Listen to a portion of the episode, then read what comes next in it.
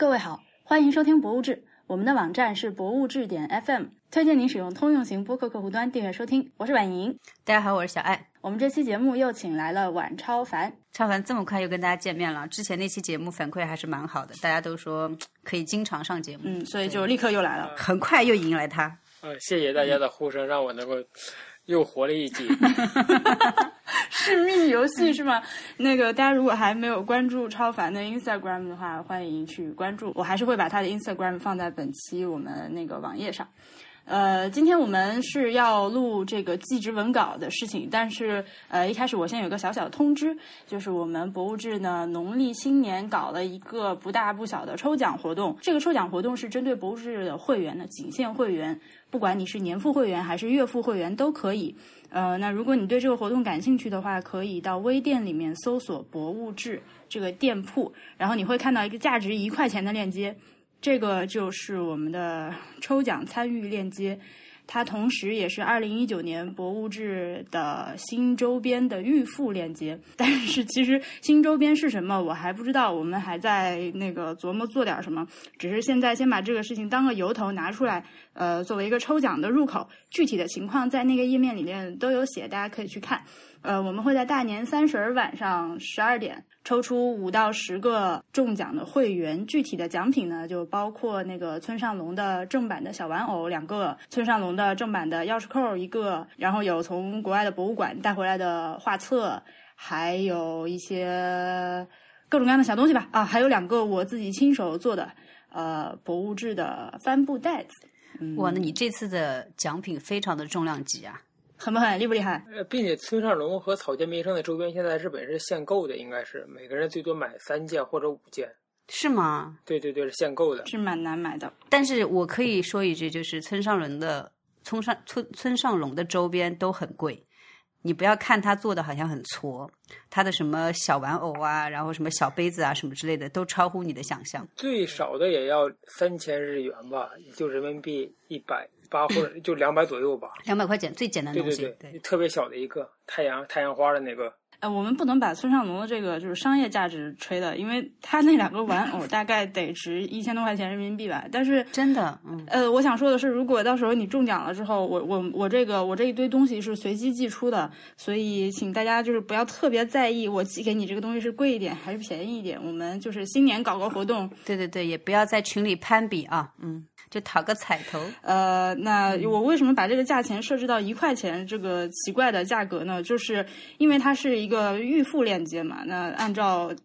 我们这么多年网上买东西预付定金的这个习惯都是不退的。我想，万一到时候周边做出来，你付了这一块钱又觉得实在太丑不想买的话，那你这一块钱打水漂了，可能心理负担也不是很重。对，所以我解释到一块钱，嗯，买了不上当，买了不吃亏。那我们就开始说今天记职文稿的这件事情。纪实文稿的展览在日本现在正在进行。我想这件事情呢，如果你是呃关注博物馆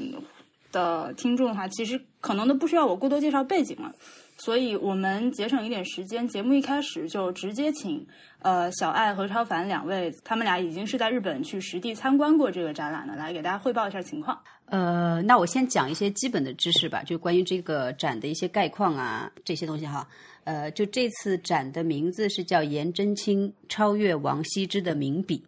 那大家知道，在书法领域，王羲之应该是最响当当的那个人，公认的所谓的说第一。那他就是说都超越王羲之了，所以你也可以看出来他们这次策展团队的一个野心以及这种怎么讲重视程度吧。对，不过就是说广告词打出来的就是什么超越千年。激情弄书这种，你知道吗？就是还挺煽动性的这种广告词，然后也是特别讲明了说，纪实文稿日本第一次首次公开。然后呢，这个展是东京国立博物馆二零一九年的开年大展，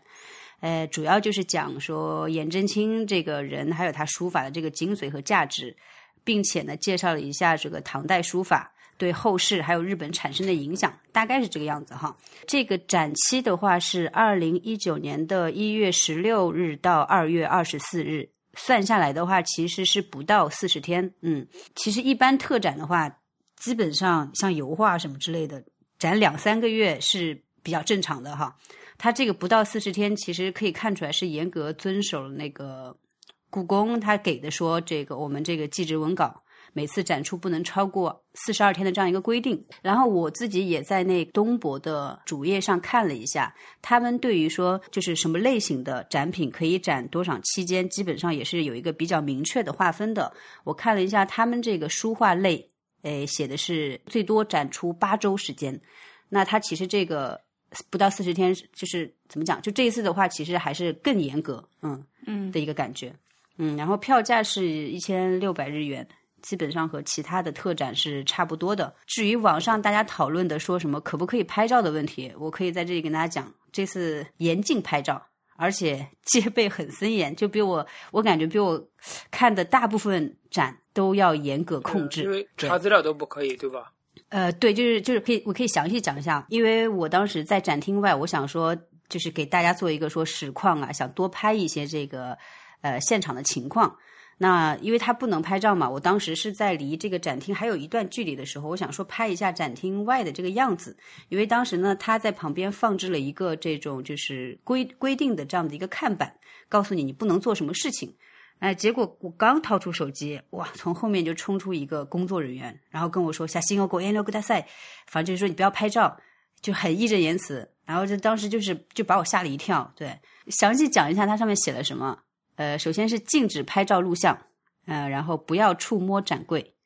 不要在展厅内使用手机。呃，这个使用手机就是刚才超凡讲，你连掏出手机，好像说我查个什么东西，这个都不行。然后就是不要使用铅笔以外的文具，不要使用电筒等外置光源，不要携带大尺寸的行李入内。不要饮食，要保持安静。然后他还特特别提到说，如果你穿高跟鞋的话，你可能会发出噪音，影响其他客人观展的这些人。对，然后最后呢，就是特别提了一下说，呃，因为保护展品的需要，对馆内的照明和温度做了控制，可能会让一些观众觉得不舒服，还请谅解。呃，因为它可能温度会调的相对低一点，特别我们在冬天看展的话，可能 体感温度的话会不是这么舒适。嗯，嗯对，这些都是明令禁止的，摆在外面入口处。嗯，还有一个我印象比较深刻的是，大家知道，就是展厅内或者外面都会有那种供人休息的沙发嘛。那沙发上一般会放一些画册，供大家看一下。然后我看了一下，这次连画册的封面都贴了禁止拍照的标志，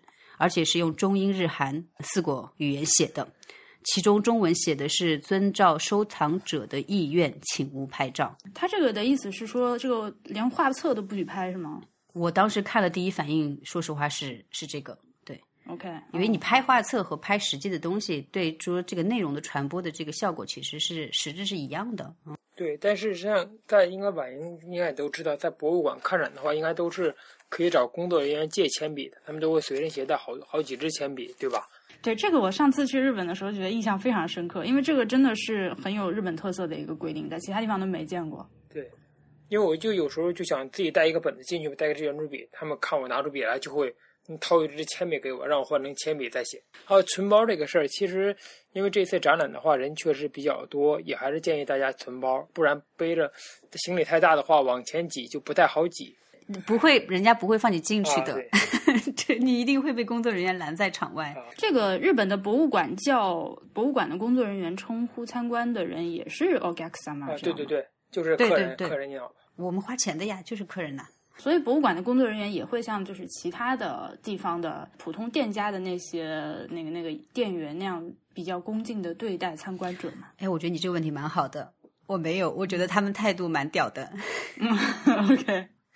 超凡，你会有这种感觉吗？我觉得就是博物馆的工作人员基本上还是不能说他态度该怎么讲傲慢，但是就是说基本上你是一个平等的位置的，啊对啊他对你的很多的就是包括说话呀，包括讲解，他是没有什么太多感情的。啊对，，对，但我我可能意识不是很明显嘛，因为我不太在意。好好不打岔不打岔，再说回来。简单一点讲的话，这个是分了是按时间线排的，然后分了六章。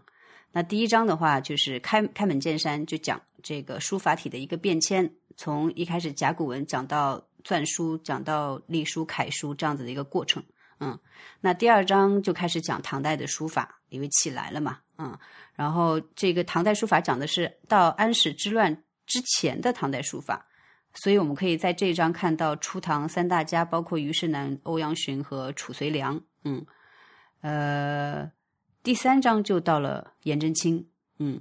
那其实颜真卿这次作品分量还是很足的，差不多除了祭侄文稿之外的话，是有将近三十幅左右的作品，嗯，再加上张旭、怀素、柳公权等等，那这一章的话，差不多是有四十幅作品左右，嗯，那就是祭侄文稿的话，它其实是有单独的展厅，那这个展厅我们之后可以再讲哈，然后之后就是第四章，第四章就讲日本受到的影响，因为其实。日本的书法始终是以中国书法为源泉的。那他们奈良平安时代开始去怎么讲模仿，然后推崇晋唐书法，然后之后是禅宗书法，嗯，差不多有这样子的一个脉络。那其实这一章的话也很厉害，可能我觉得也是考虑到祭侄文稿的这样子的一个重要性吧。那这一章其实差不多有十五幅左右的作品，我看了一下。呃，其中有 日本国宝就来了十件，然后还有三件重要文化财，基本上就是幅幅你都可以拿出来去做一个展的这种怎么讲？精髓哈，嗯，镇展。插一句，那个日本的国宝和我们平常所说的国宝，什么国宝档案之类那些节目说的国宝，不是一个概念。就是，呃，日本它是实际上有一个非常详细的名录，有一个名单的，就是这个东西它是有呃国宝这个称号，对它的保存和展出有一定的要求的，嗯，就它不是一个虚的概念，它是一个实的概念。对对对，就跟我们国家说一级文物、二级文物那种这种规格是一样的哈。嗯，那是其他欧美的话有没有这个具体的单子呢？就是它的国家的重要程度，它的文物的程度有没有这种单子？每个国家不一样，但是基本上都是有的。嗯，包括就是哪一些展品不能出国，我感觉好像基本上每一个大国都会有这么一批东西的名单什么之类的吧。嗯，那这一张里面我查了一下，那个金刚厂陀罗尼经是日本现存最古老的写经的书法作品。那它是创作于六百八十六年，飞鸟时代，妈呀，这个也不是说看就能看到的，对吧？嗯，那对比一下，祭侄文稿是七百五十八年，那其实这个金刚厂陀罗尼经还稍微更早一点，嗯嗯，那包括后来就是呃，我看看还有呃平安三笔，就是基本上是日本书法史上的标志人物，这个空海和尚啊、菊义士啊、嵯峨天皇的作品也都有出现。然后还有那个僧人最澄的非常有名的九格帖，呃，这次也拿出来了。到第五章的话，就讲了宋代对颜真卿的评价。因为其实，当然我也是看展学到的哈。在这之前的话，大家对王羲之的推崇都是非常高的，基本上大家不会去关注到颜真卿。其实是后来就是苏轼这一批人，然后他们就是极力的去推崇颜真卿，然后。基本上算是带了一个节奏的那种感觉。这张的话就是苏轼、黄庭坚、米芾等等，你都可以看到。苏米菜已经聚齐了，对对对。而且比较有意思的是，在这边你还看到了那个，还能看到李公麟的《五马图》。这个我看网上很多人提，因为说他什么藏匿八十年不见人间，然后突然重现什么之类的。嗯，说是怀疑他毁于二战战争的二战火嘛，然后结果突然就出现了。当时我其实。也想说，为什么就是说这个书画展里面会把《五马图》拿出来，对吧？拿一个画的作品。后来我想说，是因为那个黄庭坚在这幅画上题跋，所以呢，我觉得是跟这个是有关系的。应该主要就是黄庭坚在后边写了一个跋，然后黄庭坚自己的两幅作品就展览在旁边嘛，就这一算是一起展览的。对对，那《五马图》这个也算是这次的一大看点吧。那最后一章的话，就讲了颜真卿对后世的影响。嗯，就是刚才也讲到了嘛，因为就是说从王羲之过渡到颜真卿，那又因为王羲之的真迹其实已经都看不到了嘛，其实就是颜真卿的作品流失的更多，所以大家大家开始在他的这个基础上又衍生出自己的流派，就特别是到清朝清朝那个时候，他他他所谓的说叫闲情野趣的书法流派啊，那那个时候赵孟俯啊、董其昌啊、赵世谦呐什么之类的，就在这一章里面会出现。那所以基本上他是把这个整个中国书法史的这个脉络给你理了一遍，所以我觉得这个展现是非常清晰的。然后再加上呃一百七十多幅作品，每一幅都非常的，哎，我不能说每一幅吧，因为我我也不是专家，我就说这些有非常多非常多非常多珍贵的、有价值的对东西可以看，所以可以想象，对于说书法爱好者来说的话，我觉得哇。他们应该真的就是要欢欣雀跃起来吧的感觉。大家可以一边听一边去点这个 show notes 里面这个清单，就是你能看到一百七十七件展出的作品，呃，可以说是一个超级豪华的全明星阵容。如果你之前觉得日本方面 对这个事情不够重视的话，可能看到这里多少都要有些改观。你可以看到，就这个展览里面不仅只有纪实文稿一件很厉害的作品，说那个什么一点，就是把这一件拿掉，如哪怕纪实文稿不在，就是其他一百七十六件这个展品也是能撑起一个非常非常厉害的展览的，对吧？嗯嗯嗯，我觉得差不多吧，可以就是嗯，当然你要说纪实文稿是精髓，它确实是精髓，但是另一方面的话，我觉得因为有其他展品的这样子的一个分量在，其实那纪实文稿来了，它就是锦上添花，对。并且这次日本还拿出了许多，就是也是唐朝时代的那些，就是原作原稿了拿出来展览，因为它是正反面两面都写字了嘛，所以就没法做装裱。装裱之后就看不到背面的字，所以就真的是很残破不全的稿子都拿出来展览了，就让看着就很感动，就反正也很担心吧。真的是非常残破不全的，就已经破破了好多，破处有很多了，就已经那个稿子已经。那我想再多问一句，这个一百七十七件展品，它们的来源是怎么样？能不能跟大家介绍一下？哦，对，这个其实应该重点去提一下。之前网上炒成那个样子的时候，会感觉好像这次台北故宫好像拿了很多说传家之宝送过去展的那种感觉哈，会有一种错觉。但其实我这次看了一下，这次的话，台湾台北。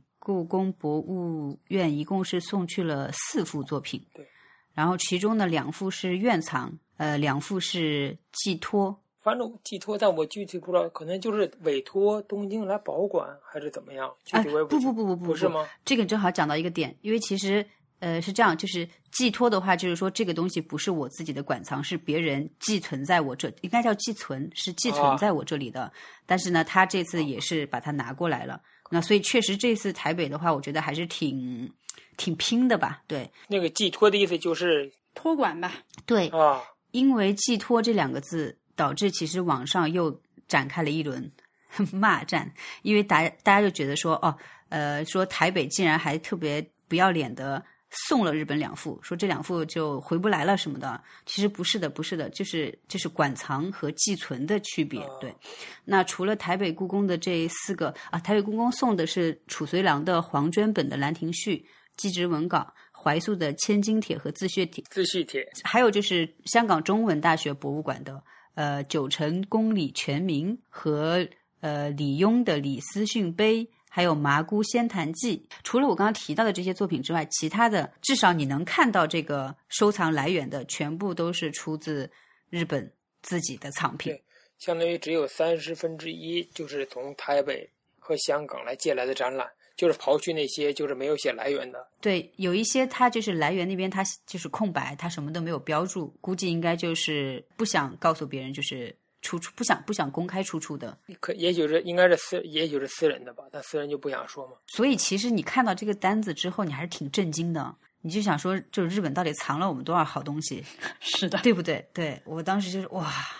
但是另一方面，你也可以看出来，就是日本人对于说中国的这个书法真的是很推崇，而且他们可能真的很早就认识到这个价值。我我先把大概的讲一讲啊，因为因为超凡看的比较细，就对，其实我们两个都是周五晚上去看的，而且我们俩是巧遇，我们在同一天的周五晚上，然后碰到了。呃，东博的话，他周五、周六的话是延长参观时间的，平常他应该是到五点还是六点的时候他就闭馆了，然后倒是周五、周六的话会延长到晚上九点。那特别是周五，你就是看趁这个下班的这个时间去赶这个空档，呃，赶的还不错。就是人不多，本来是做好了准备说要排队的，然后进去之后发现其实也就还好，蛮相对说他那个展厅来说的话，人还算空空荡荡的。但唯独就是到了纪实文稿那个展厅的时候就开始排队。当天人其实不多，但是还排了三十分钟。那你想想看，人多的时候基本上都是一个小时开外的这样的一个排，时间长除了人多之外的，还还是因为它这个展品的这个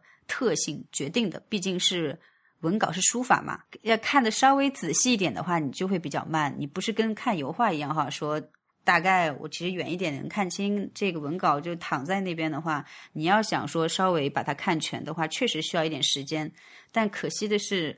那就是这次还不是什么日本传送带啊，感觉比日本传送带还要再夸张一点，就是工 工作人员会不停的，他真的是不停的呀，就是不间隔的一直提醒你往前走，往前走，不要停留，往前走，往前走。如果你想。看得仔细一些的话，你可以站到第二排看。对，那如果你不小心跟着他的节奏往前走，往前走，往前走，然后走过了这幅画，你就回不去了。你得，你得再从头再拍一次，然后再看。对，那我可以插一句，就是因为我跟小奥老师是在周五晚上巧遇的嘛，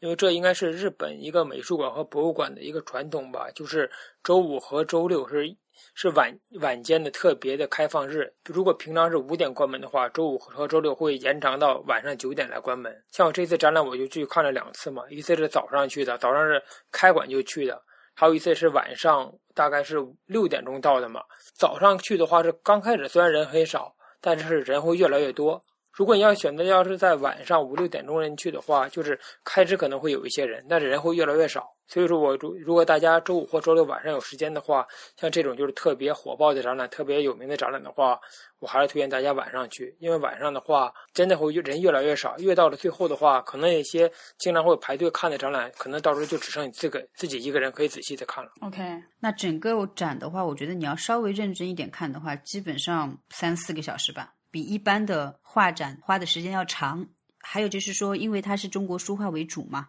呃，基本上这次的话给了蛮比较多的中文介绍，然后讲讲解器的话也是，当然当然肯定是有中文了，因为东博现在这个规格的话，基本上都会有中英文的讲解了。现在，嗯，我们刚一边说这个名单，呃，大家如果拉到最后的话，其实也可以看到这一次展览的这个平面布布局的图。呃，出入口它其实是非常大的一个展厅，就是彻底在这个平城馆的二楼绕了一整圈。你们俩要不要介绍一下这次的这个展展览的场地？哦，这次展览场地是在东京国立博物馆的平城馆，是进去正门之后，沿着左手边一直走到最里边的话，是一个平城馆。然后平城馆的二楼一般都会用来做特展。上次的特展是分成左右两边做的，一边是佛像的雕塑，一边是杜尚的展览。就是这次展览就把相当于用了一般两个展览的场地，这次用来做了一个展览，所以是非常大的。哎，反正好像就是这次唯一一次没有放在展柜里，就是那个可以拍照的那件太大了，没有那么大的展柜，应该是。啊，唯一一幅可以拍照的作品呢是《祭泰山铭》，是一个碑的一个拓本，巨大无比。那个在网上看到很多，就是已经挂不起来了，就是下面一半是是摊在摊在地上的。对，那个唐玄宗亲笔祭泰山铭。那咱们能不能再给大家说一下？就是因为之前网上有很多传闻说这个祭侄文稿，呃，不加保护的展览，然后又可以拍照什么的。那你们俩能不能说一下，就是具体祭侄文稿现在在这个展览里是怎么样展示的？那。我可以给大家介绍一下这个祭侄文稿的这个展厅吧，因为展厅是分两个展场嘛。第一个展场是以祭侄文稿为结束，所以说它是在第一展厅里边一个单独的空间里展示的。当你走进那个空间之后，你会发现灯光都比其他的展厅灯光要暗一些。然后从天花板上垂下来几条红色的丝绸，还不是几条，很多条，很多条，很多条红色的丝绸，上面就是有着印刷着那些祭侄文稿里边的文字。反正乍一看就好像进了灵堂一样，那就像飘着的那种灵幡一样。灵符，嗯，对对对，只不过从白色变成了红色。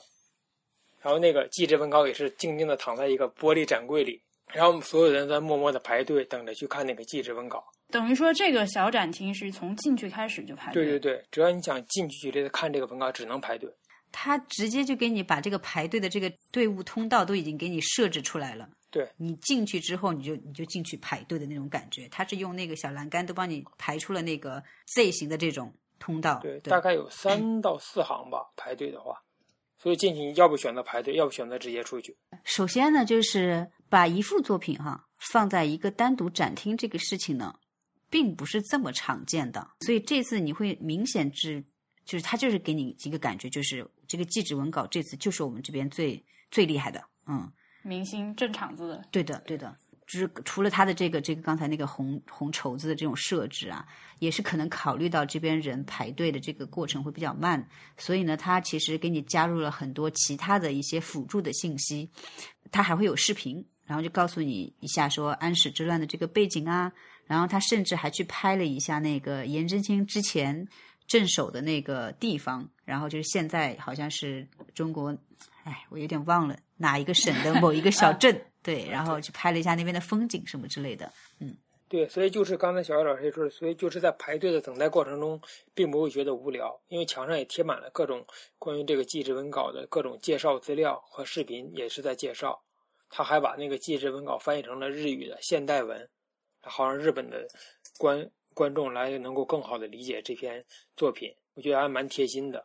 并且在那上面的文字也是有简体字和繁体字两种，但是是中中国游客去了之后也还是很好的能够。也也可以读读得懂，不会感到无聊。这个单独的展厅的这个震慑能力还是挺大的。那因为这场展的话，基本上是我目前看到的展里面，就是中国人或者说中华圈人士的占比是最高的一个展。而且呢，就是你明显能感觉到这个专业学书法的或者书法爱好者的比例会特别的高，所以呢，他就和我们这些素人很不一样的感觉，就是他们看到书法作品眼睛里面是放光的，大家就是成群结队的来，然后就是说，就是哎，大家都是指指点点，然后怎么讲呢？就好一直在讨论，哎，你看这个，你看那个，哎呀，怎么样怎么样？大家就一边看一边解说什么的。那虽然可能像换平常，我会觉得说，哎。有点吵啊，或者什么的，但是完全这次我觉得这个是一个还比较良好的一个氛围。对啊。但是即使是这样，到了纪实文稿那个厅，大家都会变得非常的安静，非常的沉静，然后就在看这个东西。对。就是小奥老师说的一样，这看这次看展都不敢说话，因为旁边每个人你听得懂的，大家中国人在说的话都说的特别专业。这么夸张吗？我小时候临过这。真的是好像就是我从嗯，我隔了很远就看到这幅作品，我觉得肯定是他写的。过来一看，果然就是他写的，我就认得这个字。他说这个笔锋我就认得，哇塞，把我吓真的吓到了。羡慕哟，对，好像说的就是黄庭坚的那幅字，应该就是。那黄庭坚的字是挺好认的，你你多看几幅你也认识。那我就属于人特别好，然后我也想说，我也不懂，然后我又感觉好像我周围都围绕着大师，所以呢，我就。虽然我也想太多了，你对我也想站在那儿多看一会儿，但是我又觉得反正我也看不懂，算了。我说给后人多留一些时间吧，所以我看的还挺快的。那我看完之后确实是有点不过瘾，但是我又不愿意再拍一遍，那我就在那个展厅里面把它所有的周边都看了，看的特别仔细。周边是怎样？那你说说周边呗。不，就是刚才那个，就是超凡说的，就是说他会把那个字啊，就是一行一行的给你单独拎出来。哦，你说的是这个周边，我以为你说是出的商品的周边。对的，不好意思，就是有歧义哈，就是把这个展厅里设置的其他的一些背景的东西呢，我就很仔细的看了一遍。对，嗯。但其实，如果当时小叶老师，如果你站在第二排的话，还是可以看到一下，因为有一些人真的走得很慢，走得很慢之后，前面就隔出很大的一段距离了。嗯。那段距离就可以稍微凑一下脑袋，就可以看仔细再看几眼。是，嗯，你们说到这个，我想补充一点，就是，呃，虽然我们刚刚说到了在日本看展有很多的禁忌事项嘛，这不行那不行的，但是有一点可以，你可以带望远镜。哦，对，对，所以你如果真的是很想要对这个东西站在第二排慢慢看的话，你可以带个望远镜。这还真是 没有想到。但是因为纪实文稿是算是说平铺在那边的，俯要需要趴在上看的，俯下去看的，对对的对的，所以你没有办法，那你只能去。嘛，你就还是去看周围的那些更具体的信息啊。对，并且灯光真的很暗。如果望远镜的话，那个镜头做的那个取光做的不是很好的话，可能看的也不会特别清晰。我可以再吐槽一句吗？本来这这个展厅就是为了符合这个“记”这个字嘛，就布置的很像灵堂啊这种感觉一样。但你当走进这个书法作品以书法作品以后，你会先看到另外一个人的字。好的。就就是当时我就看了以后，就是感觉我自己就是攒起来的那种气就泄了一大半。就是某非常就直接说嘛，写字非常圆乎的大对，就乾隆的字嘛。我看了一看，哎，怎么是这种字？不好看啊！我看到最后 慢慢排队，我们前面人走的很慢，我就只能一行一行的看，看到最后乾隆御笔啊，我也舒了一口气，然后又再再先重新打起精神来看祭侄文稿，因为。祭侄文稿，他是祭奠他死去的这个，就是 守城没守住，被呃安禄山跟弄死的那个侄子嘛，包括其实他堂哥和他侄子都是在这个安史之乱里面就是被处死了这样子。嗯，他们家死了几十号人呢。对对对，严氏一族挂了很多。那因为这个是文稿的话，其实就是说白了就是那个草稿嘛，对，所以写的是非常的叫洒脱嘛，还是叫随性嘛？就是他就是你能感觉到他是随着他这个感情在喷涌出来，然后再写这个字，就是写到说一开始的时候，这个笔墨不是很重嘛。然后到最后只写到这个笔墨干涸，然后还有这个写错了，然后会涂掉，然后画圈呐、什么之类的。那所以这个也是，就是大家为什么就觉得说他特别厉害？大家虽然说他是天下第二行书，然后说王羲之的那个《兰亭集序》是第一行书，但是因为王庭王王羲之的那个东东西已经不复存在了嘛，其实那大家就说他其实称他为天下第一行书也不为过嘛。我是看了那个真品之后，我就知道，就是这个东西真的很难。一是真迹，然后又是一个草稿，然后流传到现在，然后又有中间又包包含了这样子的一个历史的这种故事，然后这种民族的气节什么的，所以就是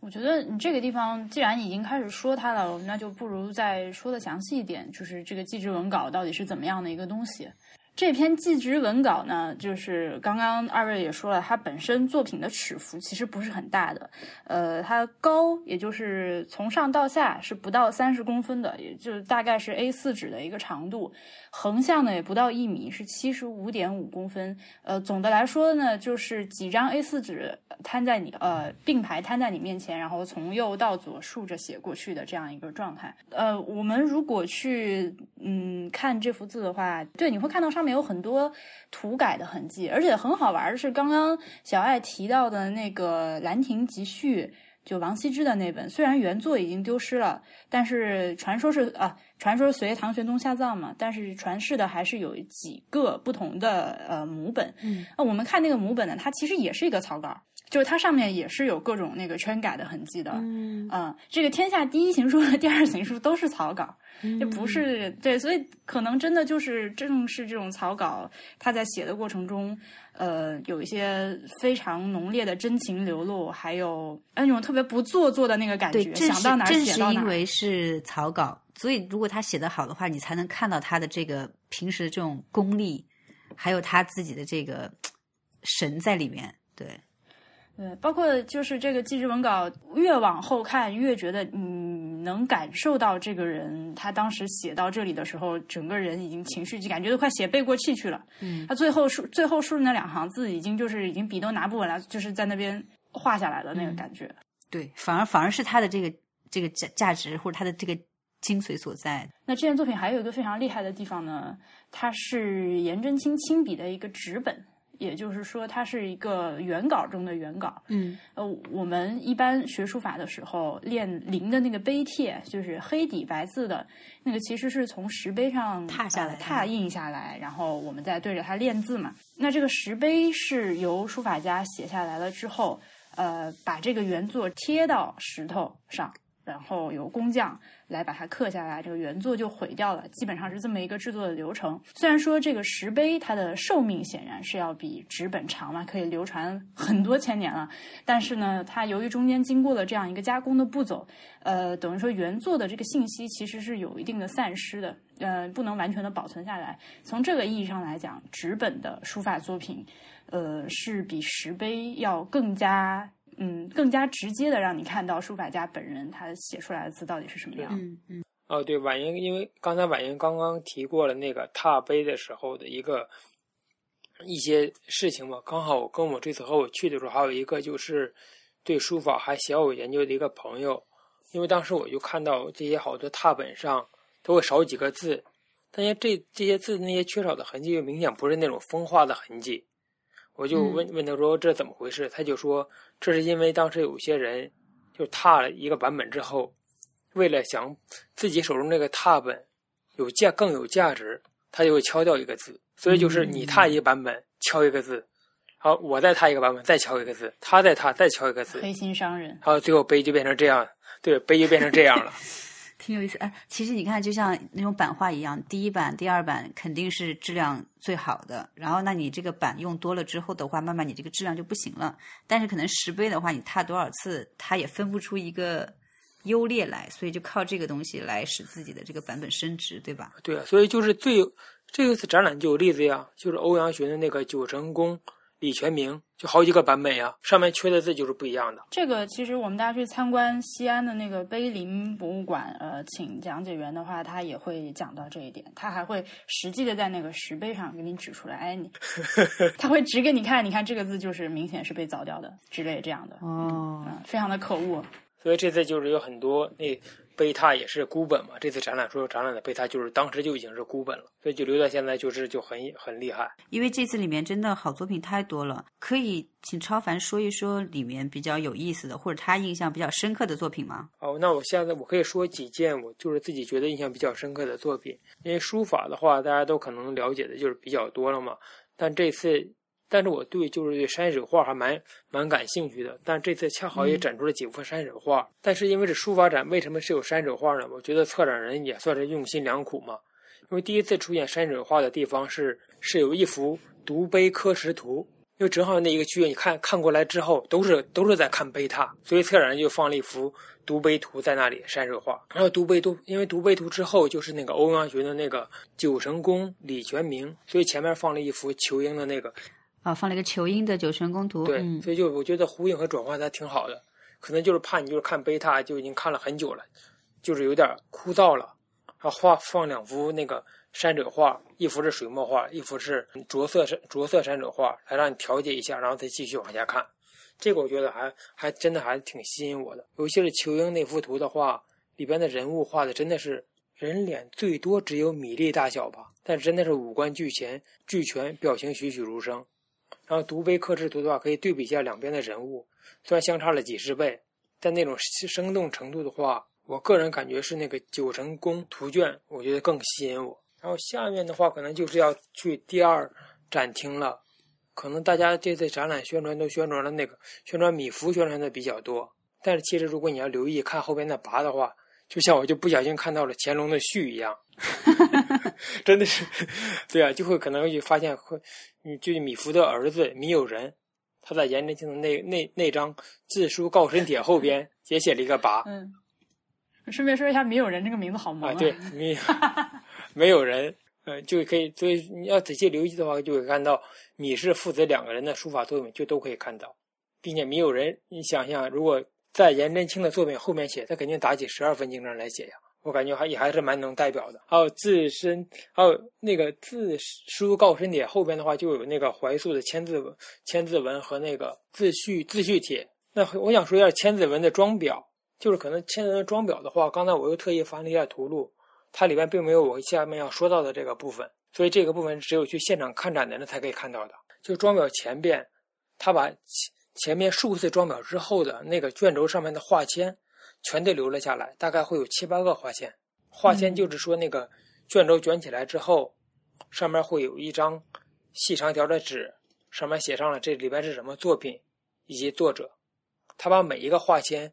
和下边画签上面垫的那块丝绸都裁了下来，和裱在最前面。所以你就可以大概推算出，为了保存这幅作品，大家重新装裱了几次。这个是一个非常珍贵的，对对对，就是资料，对，就是大小不一，写写法字体也不一，然后用还有用金色那个墨水的，还用还用普通的黑色的墨水的。去现场看的话，一定要可以仔细留意一下这一点。然后下面可能就是刚才小艾老师也说了，就是李公麟的那幅五马图。如果大家就是仔细看的话，右边数的话，第二匹马马脚下面有一幅有一处补笔，应该就是这幅画在就是在重新装裱的时候下边。那个马蹄处那有一小部分剥落了，所以那个装裱师在装裱之后对此进行了补笔，你明显可以看出来那那一笔是补上去的，因为那个纸就明显就画在衬纸上面的。而且就是以前我们看图册或者在网上看看五马图的话，觉得它是一个是黑白的吗？对，那那是当时的印印刷技法的问题，是吗？但是就是实际上你看到那个。真品之后，你会发现它是有一点颜色的，虽然很淡，对，但是它是有色的。有一匹马是那就是你知道它是红色的嘛，就会想到汗血宝马这种感觉。反正那五马图上上也是很多，也是很多，也是很多收藏。对对对，哎，这五马图有乾隆吗？哎，我没有注意看。有有有有右右上角有一个圆圆的乾隆御览之宝，我已经看见了。啊，我不是你说的是章，我说的是文字，我说的是他写的字有没有啊？然后就是还有再是可能这个比喻和联系关联可能不太恰当，但我觉得也是可以反映一个写书法人的一种心情，就是张旭的肚痛帖的拓本。哦，那个我印象也还蛮深的。对对对，就是这小老师应该也知道，就是颜真肚子疼啊，肚子疼吗？肚子疼对，就颜真卿的那那幅字也是开始几个字就写的蛮工整的，就好像就像楷书一样写的，越往后越潦草。然后张旭的这幅肚痛帖的拓本，应该看到“张旭笔”三个字就是楷书写的，然后“肚痛”，然后这两个字你还可以看出来，然后越往后越潦草，越往后越飘逸，你就完全看不出来了。大家会看得出来，反正我看不出来。就应该疼到不行了。他是他前面是他是说先是呼肚痛，呼肚痛，大家就你识字基本上都能看出来。然后突然就就开始就飘起来了，然后反正他就可能就讲说自己是多么的痛，他给自己诊断了一下，对。对我感觉，所以说我觉得张旭可能是个妙人，就是肚子疼的时候，我要记录一下我肚子疼时候的感觉；隐隐作痛的时候，还可以坚持得住，就写几个楷书。所以嘛，颠张狂速嘛，就是真的很颠。楷书到行书啊，行书到草书的时候，就真的快坚持不了了。坚持不了了。这种艺术家手边也就是没有照相机，他要是他要是能拍 vlog 的话，他 就肚子疼就对着自己的脸，我好痛啊！对，那个五马图我看了一下，上面有乾隆的两次啊，呃，体字，从从右边开始数，第二匹马，然后和最后一匹马背上那两段黏糊糊的、软乎乎的字，应该都是他。呃，第一个印盖的是古稀天子，这个图太小了，我看不太清楚。然后后面那个印盖的是三希堂金建玺，对他，他还果他果然还是在上面乱写字了。对啊，并且就是五马图之后后边那个展厅就会看到赵孟俯的两幅真迹嘛。然后赵孟俯这两幅真迹，因为当时是为了专门写给寺庙刻碑用的，所以就都打了格子。应该是这个是展场里边为数不多的几幅打格子的字了。然后其实是因为都是打的碑拓嘛，可能碑拓的时候不会把格子拓刻进去，所以大家就看不出来。但是颜真卿这幅是吧？那我还不太清。碑上也碑上大部分的碑也是带格子的。对，那那是写的时候就带还是刻的时候带也不太清楚。我但我就是我个人觉得可以做一个对比，因为有一有一个碑拓就是颜真卿的碑拓，就是应该就是没有打格子的字，就是参差不齐的。你可以就是所以就可以看显示出格子的重要性。程序员的格子衬衫的重要性，应该就是这些。我还印象蛮深刻的，除了书法作品之外，都说颜真卿有重要的三幅作品，就是《征座位图》和《记直文稿》，还有《记博文稿》。然后这次的话，《记直文稿》的原本是在展出，然后另外两幅两幅的话，应该是原本都不见了，但这次拓本都有展出，所以大家也可以看到。他的那个《记直文稿》的拓本呢，是在东京的台东区。立书道博物馆哦，你说到这个博物馆的话，就网上之前不是又吵嘛，说我们送一个规格这么高的展品，然后呢，我们要和什么日本的三流博物馆什么同台什么的。对，这其实也是你要就是说说真的说收藏书法作品的话，台东区虽然它是东京的一个区立的博物馆，但是它的这个藏品的这个。厉害程度的话，是绝对可以在日本排到前三的，嗯，所以它绝对不是一个说什么三流博物馆哈，这一点需要澄清一下。这次展览应该小一小半都是台历台东区，对它出台东区立书道博物馆来来配合贡献出来的。对的，对的，就颜真卿，就光颜真卿那一张吧，我觉得就是差不多有三分之一都是从台东区立书道博物院拿的东西。然后现在配合这个展览同时接，然后台东区立书道博物馆也是有再再展一个王羲之的特展，如果大家在日本的话，也可以去看一看。然后另外就是之前九州的话，一个博物馆也展出了王羲之的特展，当时有展出了两幅特别重要的王羲之的作品，是在近几年才发现的，就平成年间平成年间才发现的王羲之的作品，应该就是那次展览的重头戏，也放在了这次颜真卿的特特展里边。魅制帖和大报帖，这次的话应该也涉及到文物部的收藏，因为那个大家都知道，原本的纸应该是卷着的嘛，然后这两幅帖子的话，因为只剩一小片段了，所以他们就给它全部装裱起来了，像版版画那样装裱了。就这两张纸就不能再次。它这应该是个摹帖吧？那反正也还蛮重要，唐唐时代的摹本。对了，我想问婉莹一下的话，像这种书画作品的话，如果它本来应该卷着保存的话，这样像版画那样装裱之后，是不是会对纸的话会产生新的一种裂纹呀？我记得我们很早很早之前在做博物志的时候提到过，就是那个大英博物馆《女史箴图》存在大英博物馆，对吧？它那个《女史箴图》原来也是一个就是卷轴的形式，那它被大英博物馆请了一个日本的装裱师傅，呃，裁成了好几段之后，做成了就裱在了木板上。这这个装裱方法和中国古画装裱方法有一定的区别，就是中国的这个画儿，呃，它都是可以接表再裱的，就是有衬纸，是不是？那个手艺好的师傅都是可以把一不管是新裱的画还是古画，在一定的处理下都可以把它接下来。然后如果说衬纸呃虫吃鼠咬了之类的，你把它拆下来修一修，重新再裱一次。但是它如果裱在了这个木板上的话，应该说是很难，几乎不可能重新裱了，就是一下子给它这个命数就 定死了。所以当时呃我们国内很多人得知这样一个重新装裱的方式的时候，可以说是也是很痛心疾首的吧。弄成那样展览之后，尤其是它如果悬挂展览的话，对这个画儿的又在这个画儿上又加了一层重力的影响，嗯就是它小小的剥落，小小的剥落会一直往下掉。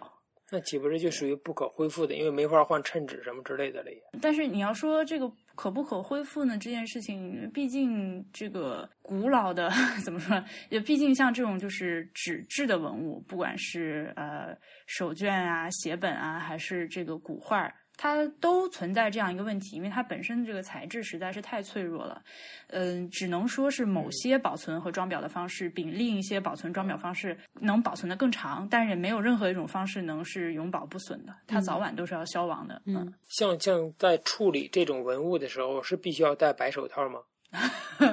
呃，必须要戴白手套吗？你嗯，对，也也不一定是白的吧，就是你得戴手套去保护你手上的这个你你你得你得戴手套，汗和油脂，还有你的汗、油脂，对对对，去碰到它。像可能摄影作品的话，我听说过一种说法，就是说有时候他们反而会不去戴手套，就直接用手来拿，因为戴着手套之后会滑，滑的话它做它就会掉。他们会保持手会保持手部的清洁，没有手汗，没有油，再去拿摄影作品来看，然后拿它的那个白边儿。OK，呃，这个我之前在加拿大的一个图书馆，呃，就是那种深度参观，他们的 librarian 来给我们呃展示他们如何 handle 这个馆藏的这个古书的时候，也是说，呃，你你有两种选择，一种是戴手套，一种呢就是在摸书之前洗手，洗完手擦干净，立刻去碰这个书，就是中间不要等，然后 handle 完了之后再去洗手，就是每换一本书洗个手。哦他说过这两种做法都有，但是具体到古书画是怎样呢，我就不确定了。目前我看到的，不管是纪录片啊，还是就那种指南之类的东西，都是说要戴手套了。嗯嗯，对，然后可能再给大家补充一个小知识点，就是像看摄影作品的话，黑白摄影，尤其是黑白摄影作品的话，都会有白边儿。像如果美术馆要收藏一个一幅摄影作品的话，它会白边最少留多少是有一定的规定的，一般都是由两英寸，就一英寸是二点五四吧，就相当于有五五厘米。为什么因为？相纸的略化是由边缘开始的，哦，如果你的定影处理的不不充分的话，它会泛黄，然后都是从边边缘开始的。一旦边缘出现一小部分泛黄的话，它它为了防止它继续扩大，就可以切掉。嗯嗯嗯嗯，所以摄影最美的就是至少留两英寸，如果美术馆收藏的话。啊，这个好玩，这个是以前不知道的事情。嗯，那那那那那赶紧把那个什么，就周边再说一下，然后我们就可以过渡到下一个话题。终于周边，刚才第一次提到周边，应该是半个小时之前了吧？是的，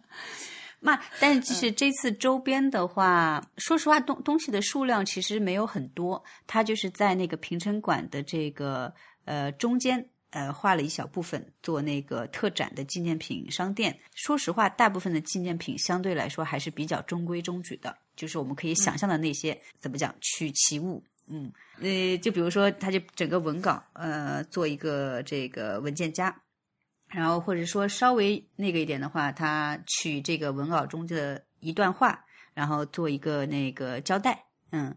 这种东西比较多，所以其实你要是乍看上去的话，就是吸引人的东西可能会少一点。当然，就是说你说你拿一个买回去做收藏，我觉得还是挺有意义的。嗯，呃，然后大家就是网上喷的比较多的那个小碟子，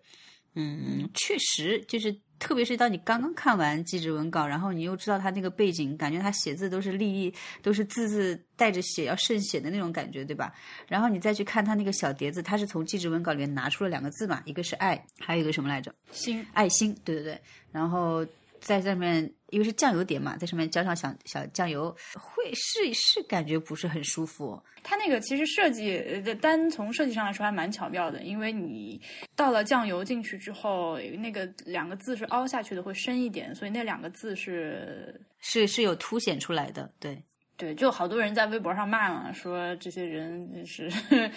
把这种东西拿出来当周边，让人觉得在喝血一样。还有吃的呀。不只是喝，还有吃的嘛？啊，对，呃，那个小小米饼上面也是，而且写的是最惨的那几句，写在 那个米饼的包装外面。就啊，对你买你买一包鲜贝回来，上面写着“父献子死，朝亲晚父”，对，就感觉很恐怖，就咬不下去嘛。但是其实我觉得，嗯，大家也你可以你可以自己选择。呃，把把不把这个情绪带进去看，因为，呃，就是你比如说单从一个字帖里面拿出一个字来欣赏，或者拿出一个字来模仿，呃，这种行为呢，我想在书法练习呃爱好者中间都是一个非常常见的行为，就是我们经常是呃某一个字。从某一位大书法家的某一个帖里面拿出来，然后就慢慢流传开了。所以像这种你把“爱”或者“心”这个字单拎出来当酱油碟的行为，我觉得也不是说罪不可赦。对啊，嗯，就看你怎么理解。国内许多高校的那个校名不就是某个人的凑出来的吗？集字嘛，凑出来的嘛，而不是他专专门写的。就是这个意思。嗯，这次的话展览的话还卖了一些就是可以临摹的帖子，做的还蛮蛮精美的，就单张单张印刷的。比如说，你买一本《兰亭集》，《兰亭集序》，它里边就是有好几个拓本，就是你可以对比不同的拓本，然后你再再进行临摹，还挺好的。我现在就很希望那个艾总在去的时候帮我带画册，没问题，没问题。哦，这次画册真的还是我最近，因为是软装嘛，它已经很重了，没法做成精装，将三百八十页左右，真的是非常好，非常好，并且它是在最后几页的话有每幅作品的小故事，展厅里边是没有写的，只有画册里才有。节目过半，我们到这里先插入一个场外嘉宾的环节。接下来你将听到的是来自陈格老师，他是一位历史老师，呃，同时也是我们博物志会员群里面的一位群友。他在这个展览开幕的第二天呢，也去日本实地进行了参观。呃，由于他是一名历史老师，所以我就特别请他来给我们大家再多讲一点关于安史之乱还有颜真卿这个奇人奇事的一些知识。呃，应该是我们三个人刚刚都没有聊到的，同时也多一个人来为大家分享一下自己参观的感受。各位收听博物志的朋友们，大家好，我是博物志群的成员，叫做陈哥。加入博物志群已经有一段时间了，但发言比较少。这次更是第一次通过音频广播的方式和大家交流观展的心得。应群主大人婉莹老师的邀请，我来说一说月前去日本国立东京博物馆参观颜真卿特展的一些感受。说起这次颜真卿大展，在开展前已是引得各方关注，甚至临近开展还在网络上引发了一些风波。抛开这些不论，我只是来谈谈一个作为普通观众的参观感受。我是一月十七日，也就是正式开展的第二天去参观的展览。上午九点半入场，中午十二点半结束参观，整个参观时间大致是三个小时。我对展览的第一个深刻印象是，展览并不如主题那样一上来就是凸显颜真卿的书法艺术。主题定为颜真卿超越王羲之的名笔，但展陈是从汉字的起源开始，一直到明清时期。当然，这可能是考虑到日本本国观众在参观时需要对中国古代书法有基本的了解，才能够更贴切的理解颜真卿其人其字。这种设计的结果，就是成就了分散在日本各地的中国古代书画的一次大聚会。翻阅展品目录，日本国内各大博物馆的文物占到九成以上，其中不乏王羲之魅制帖这样的重宝，而大爆帖更是首次以真面目示人。由此而见，这次展览真可谓是文化上的盛事。其次，我来跟大家简单介绍一下颜真卿其人其书。颜真卿字清晨，他出生在长安，祖籍是琅琊临沂人，也就是今天的山东省临沂市。这里啊，同样也是东晋大书法家书圣王羲之的家乡。由此可见，临沂与中国书法历史的关系之密切。从南北朝时期到唐朝，颜氏一门啊，人才辈出。颜真卿的五世祖就是那本著名的《颜氏家训》的作者，名字叫做颜之推。而且颜真卿的曾伯祖，则是注释过《汉书》的颜师古。颜真卿本人啊，在开元年间中进士，入仕为官，历仕四朝，也就是辅佐过四位皇帝。在七百八十五年，被叛将李希烈缢杀，用绳子勒死，终年七十七岁。公元七百五十三年，颜真卿四十五岁，受到当时的宰相杨国忠的排挤，出任了平原郡太守。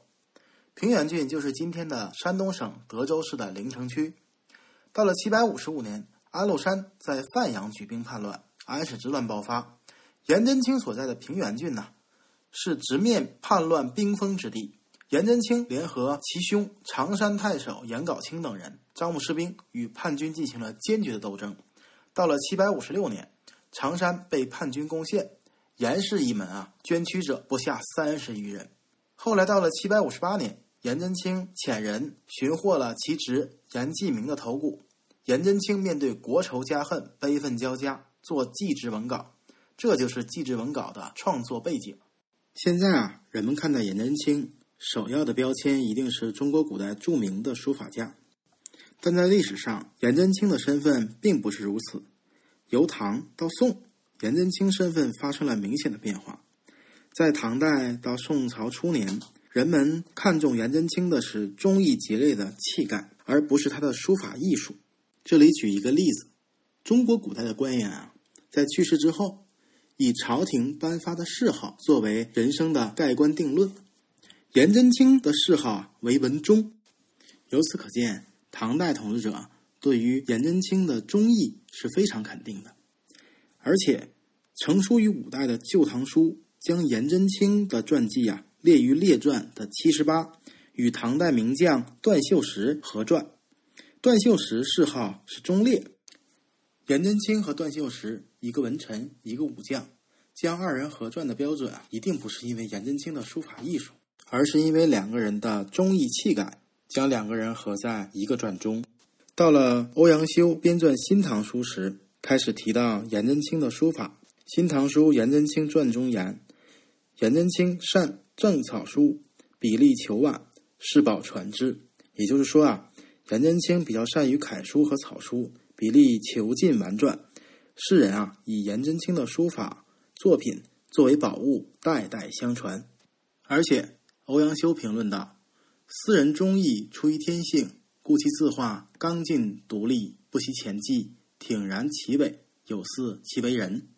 就是说啊，颜真卿的忠义啊，出自于天性，所以他的字啊，笔画比较刚劲、独立，不墨守啊前人的特征，与他的为人啊是一致的。由此可见啊，宋代人开始将颜真卿的人品与他的书法相结合进行评论，而颜真卿呢，也成为了字如其人的典范之一。以上，就是我为大家带来的。关于这次颜真卿特展的一些分享，其实这次特展还有其他的一些作品，非常的引人注目，例如李公麟的《五马图》，还有就是五代时期李成的《独碑刻石图》。在《独碑刻石图》中，大家可以领略到李成的那种号称“卷云村”的笔法，树干啊皆作蟹爪状，纵横交错，苍劲之感跃然纸上，非常的精彩。好了，关于这次展览的内容，我就不再啰嗦了。非常建议大家，如果在春节期间去日本旅游的话，可以去东京国立博物馆看一看这个展览。最后呢，也给大家拜一个早年，祝大家新春愉快、平安顺利。所以，那我们现在就来说一下不开心的事情，Meta 的事情啊，就是围绕着展览国内的这个各种各样吵架的内容。这个架嘛，就是大家如果你现在打开微博搜一下“纪实文稿”这四个字，你就会看到各种各样花式喷，呃，关于这次展览，有尤其是喷台湾方面的这样的一些各种各样的帖子吧。但是微博现在也基本上就是这个价值了。我发现我个人用微博，要不然就是看这种社会热点新闻，要不然就看明星八卦。对。嗯，所以大家的喷点呢，基本上就是集中在这几个地方啊。我简单总结一下，一个呢就是说这个台湾这个乱臣贼子啊，台北故宫博物院这几个混蛋那个馆长，呃，把我们中华民族伟大的这个国宝送去日本，而且是巴巴的送去日本献媚啊，以达到以起以以求达到自己不可告人的政治目的，呃，为了自己仕途的发展，这是一个。呃，还有一个呢，就是说你送什么不行？你为什么一定要送祭侄文稿这种极其脆弱的纸本的珍稀文物？呃，它现在这个状态呢，不适合展出，展一次伤一次。呃，就是它寿命已经很有限了，你要展出，你还送到日本去展，我们自己人都还没有看着呢。然后再有一个呢，就是说纪实文稿这个内容是一个铁血铮铮的，然后就是一个流着泪、流着血的汉子在写的一个就是气节刚直不阿的一个内容。但是你今天把它送到日本，哎，拿去做这种卑躬屈膝、丧失气节的事情，这些实在是一个极大的讽刺。就主要就是这几点吧。你可能其实你听到我现在说这个事情用。的选词和语气呢，也大概知道我是一个什么样的态度了。就针对这几点，大概说一下吧。哎，先那个，就是因为一开始的时候，那个某报带节奏的时候，不是特别就说什么，嗯，我们那个台湾那边自己巴巴的送过去，而且日本还这边说什么，我们不会什么特别加什么特别保护什么之类的嘛。这个就是。是属于纯谣言哈，我觉得大家等一下，我把那个《环球时报》那个找出来，我们干脆念一下好了。《环球时报》：台北故宫外界纪之文稿日本展出无特别保护。台北故宫博物院把中国瑰宝级文物颜真卿的书法纪之文稿送去日本展览，引起公愤。《环球时报》英文版记者电话采访了纪之文稿送去的东京国立博物馆，对方表示：一，东京没有和台湾交换什么展品，就是台湾单方面送过来的；二。没有对纪实文稿有啥特别保护。三，大家还可以对着它拍照，不开闪光灯就行。台湾主持人黄志贤在节目中怒斥将国宝送去日本的人：“你凭什么？”好，念完了。应该是台英文这电脑，应该台日日方表示听不懂。太阴险，这篇稿子写的。哎呀，我就说这个文章写的真的，我觉得有点坏。这是完全的一个曲解嘛？其实我我我当时是看了。呃，他们之间记者的详细的一个对话，然后记者就问他说：“这次台湾送过来，你们有没有？”他就是针对记者的问题在回答。你知道日本人，而且他他打的是类似于一个窗口、一个前台，他也不是说找到了一个专家或者负责这次展的什么人，对吧？他就直接问人家，那人家就是有什么说什么嘛。人家说我们没有送。然后呢，他就说：“你这一次展品可以拍照吗？”人说的是不可以拍照，但是呢，我们是有一个作品是可以拍的，但是你不要开闪光灯。对，呃，对，他也问了一些细节，然后工作人员就说：“啊，不好意思，我不清楚，哦，这个我不知道。”然后所以最后就变成了说什么毫无保护，然后什么乱七八糟的这种，我觉得这个就有点过分了。但是呢，又现在网上的很多的争端又恰恰是从这边开始的，所以。这个你你生气起来就显得格外的没有道理，对，因为你生气的这个基础本身就是扭曲的和歪曲的，所以我就想说把这个事情说清楚，不是不让大家生气，不是说不让你表达这个情绪，而是我们还是拿正确的东西去有理有据的去说话，去表达愤怒会更好，免得被人家又反而拿到把柄，对。所以这次这个事件，我们呃，其实，在很早去年的时候，博物志群里面就有人已经贴出来这个颜真卿呃展览的照片。当时大家还很雀跃，说哇，这么厉害的展览，到时候一定要去看，是吧？我们当时根本就没有人想要去，没没有人想到政治的这个层面。那这一次，其实嗯，说实在的，事情起因就闹这么大，起因是岛内两党。互相在泼脏水，然后把这个事情拿出来炒，然后炒着炒着就传到了大陆来。包括刚刚那个《环球时报》节目，呃，刚刚那个《环球时报》微博里提到的那个台湾主持人黄志贤，他一向的作风，大家可以去了解一下，他大概是个什么样的人啊？我基本上可以说他是个黄汉也没有问题。那这个《环球时报》直接就把这个人恨不得当民族英雄一样放在这里捧啊，就是啊呀，你看这个台湾还是有这种 是吧？呃，立场正确的有识之士的勇士，嗯。对，就很就很搞笑，因为我这件事情，台湾呃台北故宫把祭志文稿送去展览，有没有政治诉求呢？有没有目的呢？我觉得可以明确说，肯定是有的。对对对对对对，什么要注意措辞哈，不能对啊，我要说，我要我要开始注意，我要开始注意措辞了，不好意思。但就是这个事情的话，就是它的特殊性，其实我们也都知道。那之所以就是说，那骂台湾骂成这个样子，嗯，站在我们大陆的立场来说的话。那你也可以理解，但是呢，就是说，大家就是我们先等会儿再说那个什么只寿千年那个事情哈，就是这个事情，因为之前我们就先关注说这个展品它能不能出去，对吧？首先，它现在在台北故宫，那台北故宫有权处置他们的就是所藏，那他们当然有他们的这个规定。我是大概去查了一下，他们是完全遵照国宝级重要古物运出入处理办法的这样的一个规定来办理的。比如说，你要先去办什么文件呐，然后成立专案小组啊，然后进行审查，最后再去报请核准，这个是走了这样子的一个一个审议的这样子的一个过程。然后之后，因为他们中间会对这个文物进行一个审查审核，如果你我们这个文物太脆弱的话，那肯定是不能动它的。嗯，呃，你动一次伤一次，也确实是这个样子。但是最后给的结论是，古物的状况很稳定，适合借展。所以呢，他们就是把它借出去了。那基本上，台湾这个是台北故宫博物院现在的一个代理院长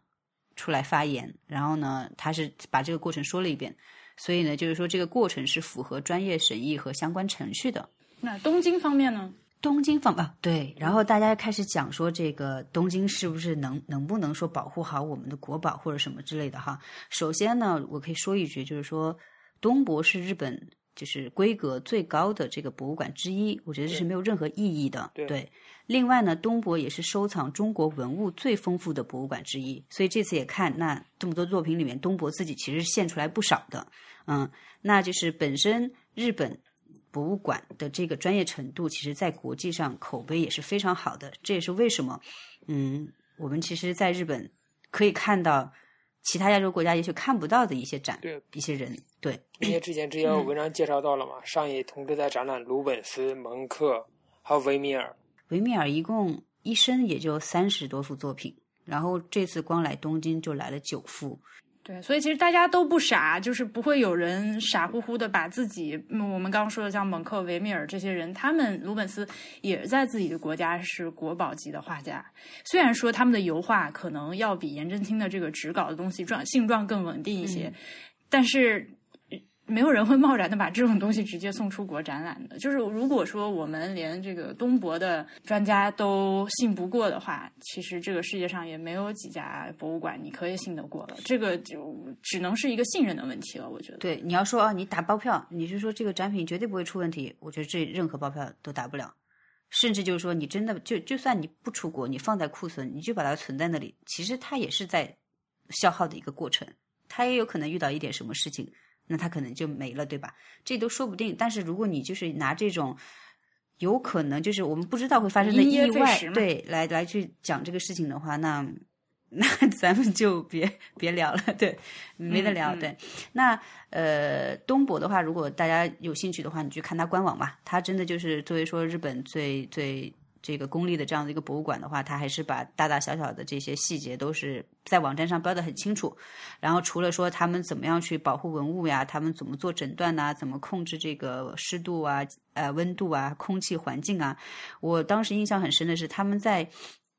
运输过程中，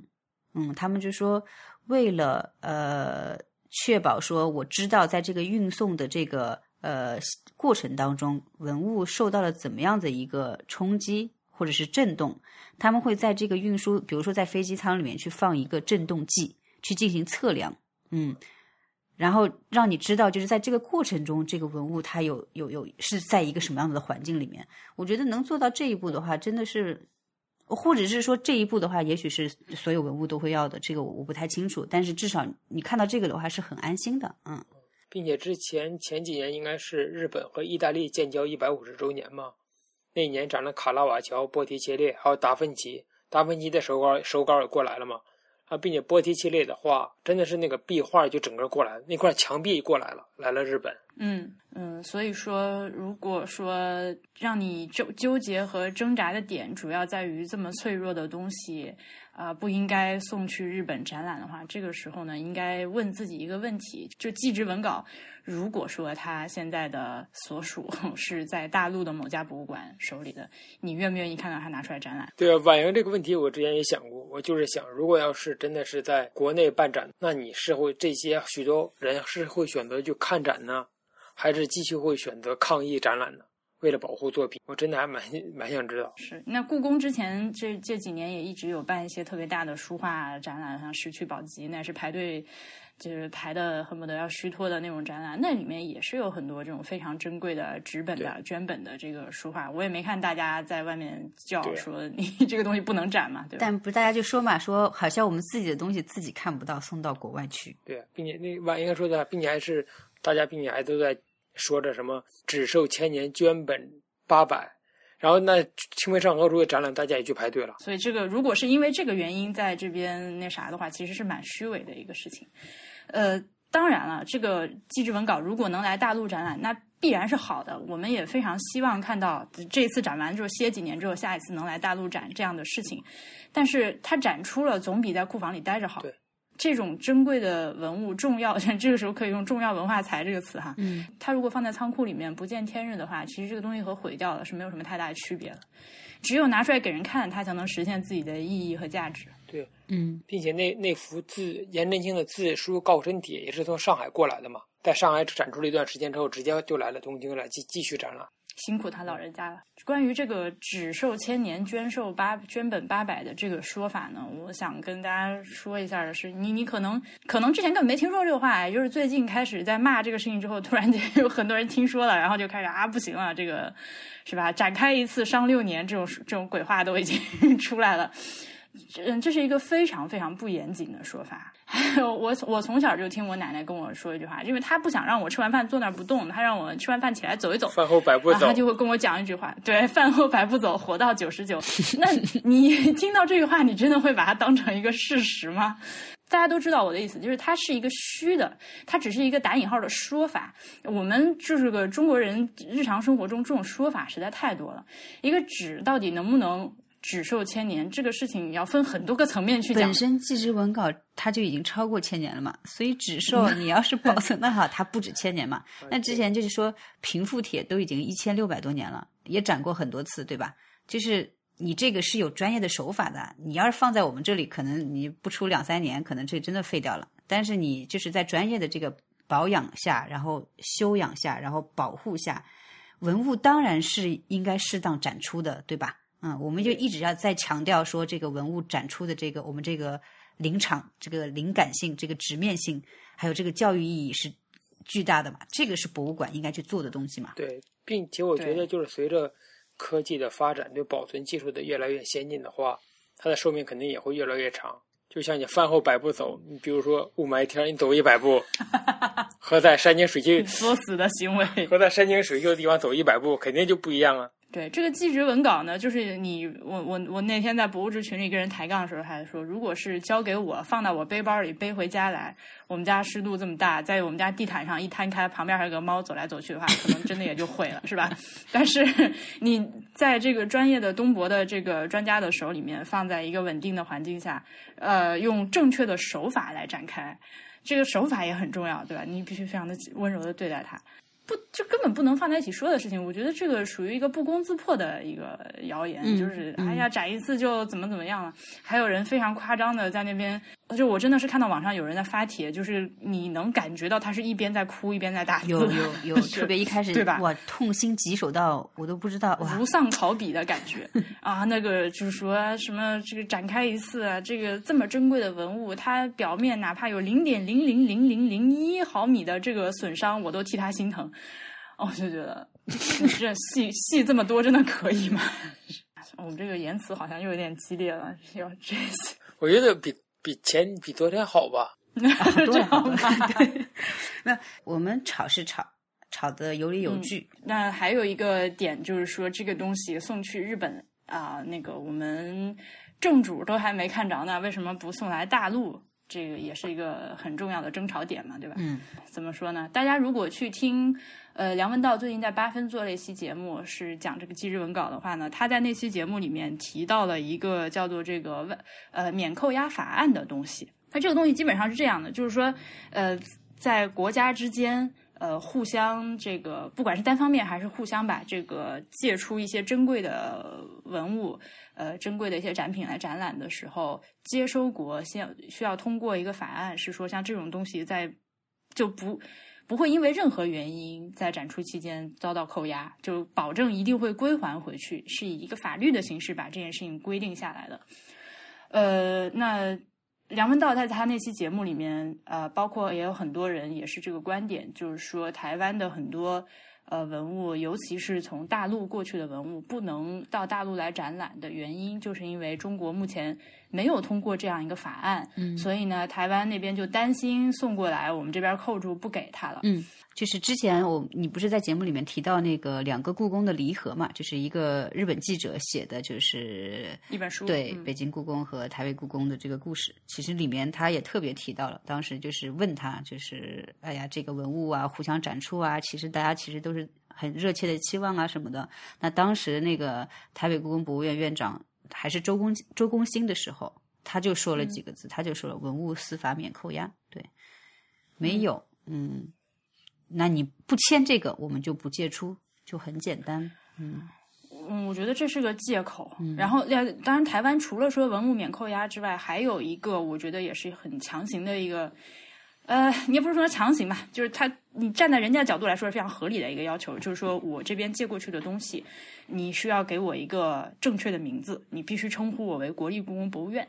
那我们这边肯定是不可能称呼它为国立故宫博物院的。你说到这个事情的话，完全这次在日本就发生了完全一样的事情。一开始的时候展出的那些海报上面是没有“国立故宫博物院”这个字样的。那当然，嗯台北那边就觉得说，哇，我我这个精髓借给你了，你都不提一下我们哈，那我们不是送给你这次意义就没有了嘛，对吧？我就是要增强我台湾的这个存在感的。然后再后来，你再看他的海报，他就在中间加了一小块，然后写上了这个写的那个奇迹 no 出来日。国立故宫博物院，对。对的，那至于说这个司法免扣押这件事情呢，梁文道说的那个有没有道理呢？我觉得有一定的道理，但是我们只是就是听一下，不要把它太当成一个真理。实际上，大部分立了这个法律的国家都是在这个呃，它都是海外流失文物的这个既得利益者国家，嗯，比如说像美国和英国。他们这些国家立这个法律呢，其实是一个先下手为强，就是我先把这个法律立了，对吧？那因为我手里有很多这个来路不正的东西，我呃，那么你们来我这儿，我不扣你，我也希望我的东西去你们那儿，你们不要扣我的，是大概是这样一个思路。那我们就中国作为一个传统上就，至少是我们自己情感上觉得是在这个文物流失方面一个主要的。重灾区、受害国，从尊严上来说，还有从这个历史、这个这个大家集体的心态、这个受伤的感觉来说呢，你立这样一个法案，可能这这根本，我觉得，我觉得你如果有什么人大代表开会的时候提出这样一个东西，可能会被大家骂死了。嗯呃，我记得前两年那个大英博物馆一百件文物，呃，那个特展也是很轰动的展览来中国展出的时候，里面就有几件呃中国的呃流失文物。当时就网上有很多人就说这几件东西我们为什么不把它扣下来？就是我们的，不要再给它还回去了。嗯呃，我相信这个不是讲道理的人说出来的话，但是它至少能代表一部分的民意。嗯，可能就是比较天真吧，想这件事情的时候。是台北故宫，其实我们之前看到的一些例子都是大陆送东西过去，比如说就像那个富春春山居图对，对啊，都是我们去，都是我们上赶着想跟这个台湾是吧，两岸亲善友好，但是人家就是一副老子不跟你们玩儿。他不敢，他不敢。我觉得倒也不是态度大，他那怎么不敢。玩嘛嗯我觉得是这样，就是以我们现在对台湾的这个态度，我我个人的粗浅的理解啊，如果说台北故宫真的送了什么文物来的话，那绝对是这边是怎么样 accommodate 都可以给他最好的待遇，不可能为了这件事情翻脸，把你的文物扣着，故意不还的。因为我觉得这个基本上是等于一个开战的行为，就是宣战了。嗯，如果说台北故宫现在送一些东西，然后大陆这边哪个博物馆哪个领导突然说好我不给了，基本上下一步就开始炮轰了。我觉得就是不可能。呃，而且还有一个是，当然这个是，呃，我们这边的官方说法啊，就是说，呃，虽然我们没有立这样一个文物免扣押法律，呃，这样的一个法案。但是所有的外国来的这个展览的文物，肯定是要跟他签一个合同的，对吧？嗯，那这个合同是有法律效力的呀。嗯，我们这个合同里面肯定是详细的规定了展期是怎么样，展多少东西，然后最终怎么样归还多少件，肯定这个都要点交的。既然有了这样一个有法律合同的，呃，有法律效力的合同，等于说这个东西也是受法律保护的。所以我觉得这个东西，这个担心是其实有点荒谬。就是我们国家再怎么样是不可能，这个大型的这种公立的机构是不可能这种明目张胆的做出这种违法的行为的。Six and a half hours later，关于这个免扣押法案，还有一条就是说，嗯，它一般来说都是国与国之间签订的，这还涉及到一个就是大陆这边不承认台湾这个国格的这个问题。嗯嗯，我们是一直认为你是台湾省的，你一个省级政府机关怎么可能要求我 跟你签这个这个这个这个不对等？对，啊所以我们就再回到争议点的话，其实也就是这样吧。我觉得大部分人心里不平衡，就是说你台湾凭什么把这个东西，对吧？你以什么名义把它借给日本，不吧？不给我们看，并并且还有一点就是，大家不也是把内乱和外患也弄混了吗？愤怒的点，对对，那个刚超凡说的这一点，就是很多人在说纪实文稿写的这个背景，安史之乱，就是在这样一个战争中发生这种惨剧，然后大家就会联想到日本侵华，然后各种战争惨剧之类的。但是这个其实不是同一件事情，它不能放在一起讲的。嗯，就安史之乱是一个那个藩邦叛乱，是一个人民内部矛盾的问题，嗯它不是一个，啊、对，啊算了，这个就说到这里就好，嗯，咱们接着说点别的。但是呢，就是说确实台湾的这个应该是驻日代表什么的吧？啊，对，谢长廷，反正也是一个从政人员，对，也说过说，哎呀，送上去的话，我觉得文物的交流啊，这个展品的交流、文化的交流是非常有必要的。我觉得这个事情很有意义。呃，他也特别提了一下，当然，我觉得这个也代表我们日台两国的的友好关系。那你这个话讲出来的话，你被喷，这个是没有办法的，对吧？对，肯定会被骂成狗。从我们的立场上来看，对。然后，其实我们经常讲那些大的特展的时候，我们也知道，很多时候都是，比如说中日建交四十周年，什么中法建交一百五十周年，前两年什么中意建交一百六十周年什么的，都是以这种样子的情况，我们才可以看到那些大家的作品，对吧？那所以你从这个角度上来想，你想台湾和日本，它这个关系的时候，嗯，那从我们这个所谓说一个中国人的立场来说的话，确实这个情 情情绪可以理解吧？嗯呃，梁文梁文道的那期节目八分啊，虽然我刚刚提到它里面讲到免扣押这一点，我不是很同意，但是总的来说，他那他那期节目其他的大部分观点我都是非常同意的。我觉得他为了做那期节目，也做了很多的这个背景资料的调查，呃，是推荐大家去听一下的那期节目。呃，那个节目上线了之后，也是在，尤其是在知乎上啊，被喷的是也是不行，说他作为一个就是那种小资知识分子强行理克中。呃，我觉得梁文道提到的一点，他说就是这一次纪实文稿送去台湾展展览是属于博物馆之间的一个正常的文物交流。这个首先呢，就和之前《环球时报》说的那种是台湾单方面送过去，日本没有任何交换，这个是一个直接对立的观点。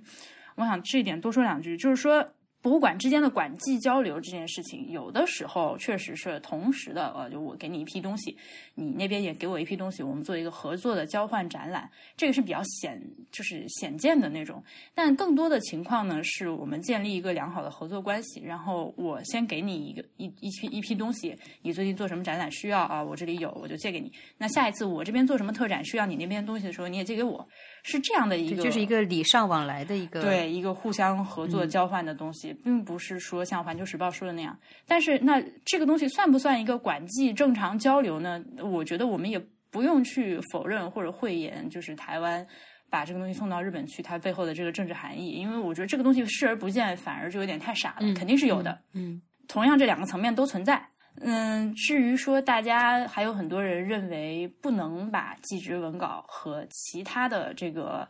呃，比如说，甚至像蒙娜丽莎这样的东西来做对比，我觉得，呃，因为大家就说，哎，为什么不见法国人展蒙娜丽莎呀？那个蒙娜丽莎呢，其实也也借出去过，嗯，蒙娜丽莎也借出去过，只是这些年法国对它的这个保护更加严格的时候，就不再借了。像我们之前节目里大黄说那格尔尼卡，嗯嗯嗯，也是曾经是吧，在全世界，呃，也没有全世界，也曾经出了好几好几次国去巡展，对，后来才被规定就是永久禁止出境的。就这个东西也是一个在演变中的概念，呃，哪些东西能出，哪些东西不能出，大家就是也不要以为说所谓的发达国家在这方面想的就比我们清楚多少。就是之前那再讲近的嘛，就不说发达国家嘛，你就说北京故宫博物院之前也把《清明上河图》其实送到过日本来展出，那那个时候应该是二零一二年，但是到了二零一三年的时候就出了那个呃禁止出国文物的名单，嗯，或者说加强了这个名单。那《清明上河图》就出不去了，但是后来我看东西，你会发现说，它还特殊情况下经过国务院的批准，它其实还是可以出去的，对吧？对这个名单，我们就是大家也可以在网上很轻易的搜到啊，就是现在一一共出了三批这个限制出境的呃中国啊，就是限制出境的文物的名单，他们限制出境的原因呢有。多种多样的，就有的是因为这个文物它特别的脆弱，它本身的这个保护的状况已经非常的危急了，已经不适合在长途运输。呃，有的呢是因为这个东西实在太珍贵了，它不能承受任何的风险，因为你就是再专业的人，再保险的运输手段，在这个过程中还是有可能各种天灾人祸，这个东西就毁了嘛。所以就是呃，尽量保全它，不要让它出去受这个颠簸的风险，基本上就是这样的原因。同时，我们大家在看到这个名单后面都会加一句，在这个理论上说，就是永久限制出境、永久禁止出境的，但是特殊情况下，国务院特批的除外。嗯，对，那就这就是当成国家资源的一部分了嘛，彻底的。呃，是的，所以呢，我就想请那个大家说台湾搞政治献媚的同学，我们。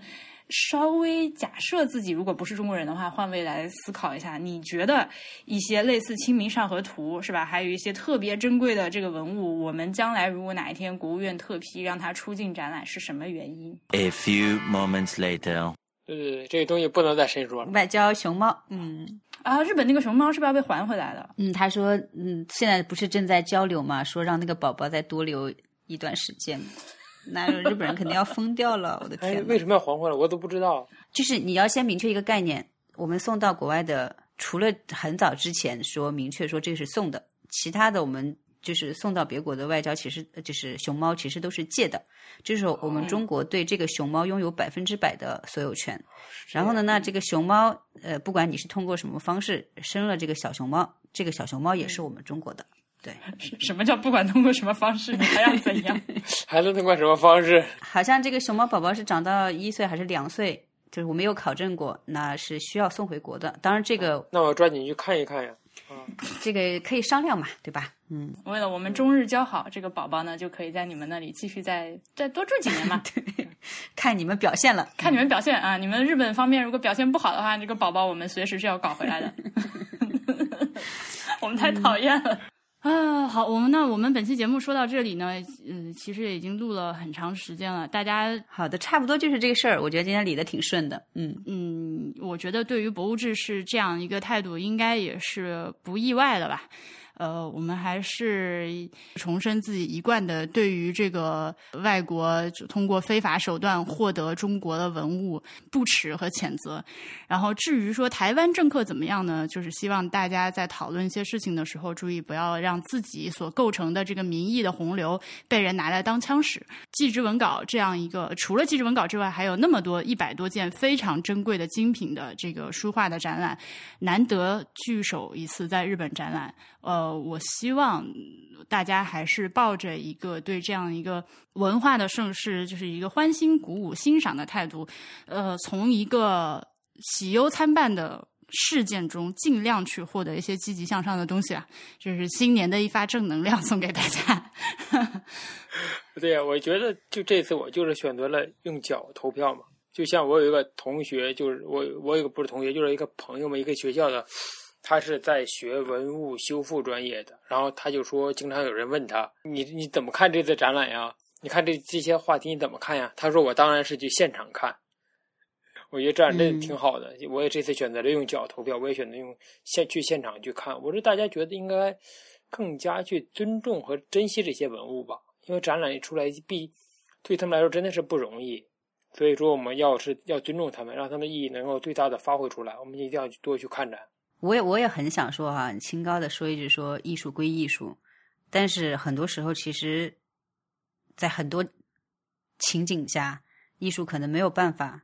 就是这么单纯的艺术，嗯。但是就是说，既然他现在能有机会，就是让我们看到，我就觉得你先别想别的吧，嗯，你先去欣赏，嗯。对，然后就是有有机会就就是还是就是多看展，因为你不知道这个东西什么时候因为什么原因可能就没了，对啊。嗯，好啦，那我们这一期节目就录到这里，非常感谢大家的耐心，非常感谢大家跟我们一起来考虑这件事情。下一期节目应该就是春节节目了吧？哈哈哈哈！那我们春节再见，给大家拜个早年，给大家拜年，拜拜，拜拜。